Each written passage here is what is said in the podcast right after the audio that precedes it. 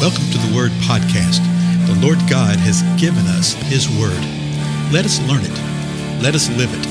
Let us rejoice in it. Spread the Word.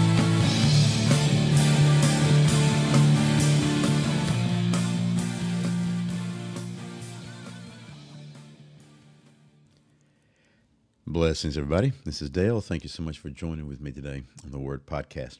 We're continuing with the Gospel of Mark with the eighth chapter, 27th verse, and it says this Jesus went out along with his, his disciples to the villages of Caesarea Philippi. Now, let me stop right there.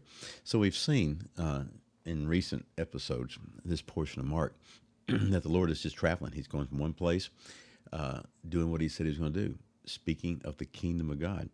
So now he's in the villages of Caesarea Philippi. And on his way, he questioned his disciples, saying to them, Who do people say that I am? Verse 28. They told him, saying, John the Baptist, and others say Elijah, but others one of the prophets. And Jesus continued by questioning them, But who do you say that I am? Peter answered and said to him, You are the Christ. And Jesus warned them to tell no one about him. Well, That's interesting, isn't it? That, that whole don't tell anybody about me. The idea being, don't tell anybody about me yet. but he's asking them some things. He's saying, okay, who do people say that I am? That's going to be one question. The other question is, who do you say that I am? That's by far the most important question that arises. Hang on a second. Okay, do y'all want to know what that was about? I was just interrupted a little bit by my cackling wife. I heard her laughing, so I thought, oh, I better turn this off because I know she's headed my way. I'll tell you what it was. Uh, we have two worship services on Sunday morning, and both those services, as most services are nowadays in churches, are broadcast in one way or the other over the interlinks. Uh, well, in the manner that we do it, I know they go live five minutes before the actual starting time. So you have to be real careful because if a mic is live or something, people will hear it. I mean, they'll hear it. And if the recording has started, okay, then it'll be recorded. And so, uh, so I'm, I'm, I'm normally really, really careful with it. Yesterday, I go into the second service and I'm there a little early, and somebody, they, they knew I'd been a little under the weather and they heard my voice and they offered me a, uh, like a throat lozenge kind of thing, a little small, small thing. And I went, oh, that's fine. Well, they came up and said, okay, no, no, you need to take some of these. And so uh, I'm sitting at the piano. I mean, we're about to start the service like in 30 seconds, 60 seconds. And um, so they hand this thing to me. And, uh, and I said, are you sure it's okay for me to take this when I'm about to open my mouth and start singing? You know, what, what's, what's going to happen here?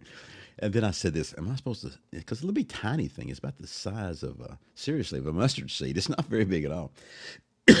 so I said, you know, being a smart mouth, I just went, what am I supposed to do with this? Shove it up my nose? Well, they're laughing. They go sit down. Well, we start the service. You know, I pop it in my mouth, and boy, it, it opened up my sinuses like crazy. So that's good. Guess what the only line was that was recorded? If you start our second worship service from yesterday, and I'm not going to tell you what date or where you can't look it up. uh, the first thing you hear is, "What am I supposed to do with this? Shove it up my nose?" you know, I've done TV for years and years and years and years at uh, radio and stuff like that, and I know if there's a mic anywhere around, you have to treat the mic as if it is on, because it will be on. So maybe it brought some joy to somebody yesterday that I was hearing that, or somebody that's listening to the recording. anyway, uh, but anyway, Jesus asked this question of his disciples: "Who do you say that I am?" And folks, that is the pivotal question right there. You know, who do you say that Jesus is? Even today, in talking with people, who do you say that he is? Okay, so Peter says, "You are the Christ." So Jesus warns them not the same thing about this. Now, let's. Go, I want to go to the Matthew account today because uh, it gives us a little more insight into what uh, Peter said. This is Matthew chapter 16, beginning with verse 13. It says this. Now, when Jesus came into the district of Caesarea Philippi, he was asking his disciples, "Who do the people say that the Son of Man is?" He's speaking of himself.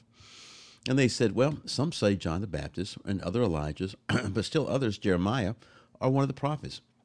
and he said to them, But who do you say that I am? Simon Peter said, You are the Christ, the Son of the living God. So Simon makes this declaration, which is absolutely correct, absolutely accurate. How do I know that? Because of what Jesus says next, verse 17. And Jesus said, Blessed are you, Simon Bar Jonah. Simon's his name, okay? Bar means son of Jonah, son of Jonah. Blessed are you, Simon Bar Jonah, because flesh and blood did not reveal this to you, but my Father who is in heaven. So he's saying, Hey, Simon, you're right. you are right, but you're not right out of the flesh and out of the blood and out of the soulish realm. You're flesh because my Father revealed this to you within the spirit man. Jesus continues speaking, verse 18. I also say to you that you are Peter. He renames him Peter. it's the Greek word Petros, and it means a stone. You are now Peter. Sometimes we see him as Simon, sometimes we see him as Simon Peter. But Peter, and Jesus says, and upon this rock, another Greek term, Petra, that's a large rock. It literally means the idea of like the bedrock. I will build my church, and the gates of Hades will not overpower it. Now, folks, this is really, really important. Important here. So listen carefully. Okay. Peter, he renamed him Peter, the rock, because what he declared. But he did not say that Peter was the rock of the church. What is the foundational rock? Upon this rock was the declaration that Peter made that you are the Christ, the Son of the living God. That's what is the solid foundation. And Jesus said it's such a solid foundation that he's going to build his church upon that declaration that you are the Christ, that you are the Son of God. So the church is built upon that declaration, not built upon Peter. Okay? And there's some major deception related to that. Then Jesus says this the gates of Hades will not overpower it, will not overpower the church. And people never get stopped for a moment and think through that because gates are a defensive mechanism gates are not an offensive mechanism. So it's saying that Hades has put up gates to, to where it will not be overpowered. Okay? He says, I will build my church, and the gates of Hades will not overpower it. The church is what is on the offensive. The church is on the offensive against the gates of hell and will overpower the gates of hell. That's what's being said here. And we you stop for a moment and read it, you go, oh, yeah, I see that now. So it's not like uh, we're being beat by the Hades itself with a bunch of gates. No, no, no, no, no, no, no. Jesus is saying that the church is victorious over hell because of this proclamation that Jesus is the Christ and he's the Son of the living God. The last verse here, Jesus says, I will give you the keys of the kingdom of heaven. And whatever you bind on earth shall be bound in heaven, and whatever you loose on earth shall be loosed in heaven. This is not for Peter alone. This is for the body of Christ. And what we declare to be bound will be bound. What we declare to be loosed will be loosed. Because we are the vessels in the very presence of the Most High God and all of his triune power, Father, Son, and Spirit.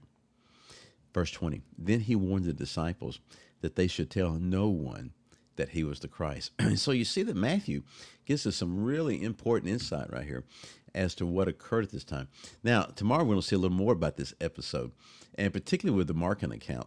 It's really interesting because this is like a boy, a high point right here of understanding who Jesus is and what the body's all about and who they are and all this kind of stuff. And Peter goes from saying, You're the Christ, you're the Son of the living God, to saying something else and in the same conversation in a matter of moments. Okay, in just a, a matter of moments, Jesus is going to teach a few things, and then Peter's going to say something. And Peter's going to go from one extreme to the other extreme. For now, the question for us is who do you say that Jesus is? Again, I'm Dale. Thank you so much for your time, and I'll see you in the next episode.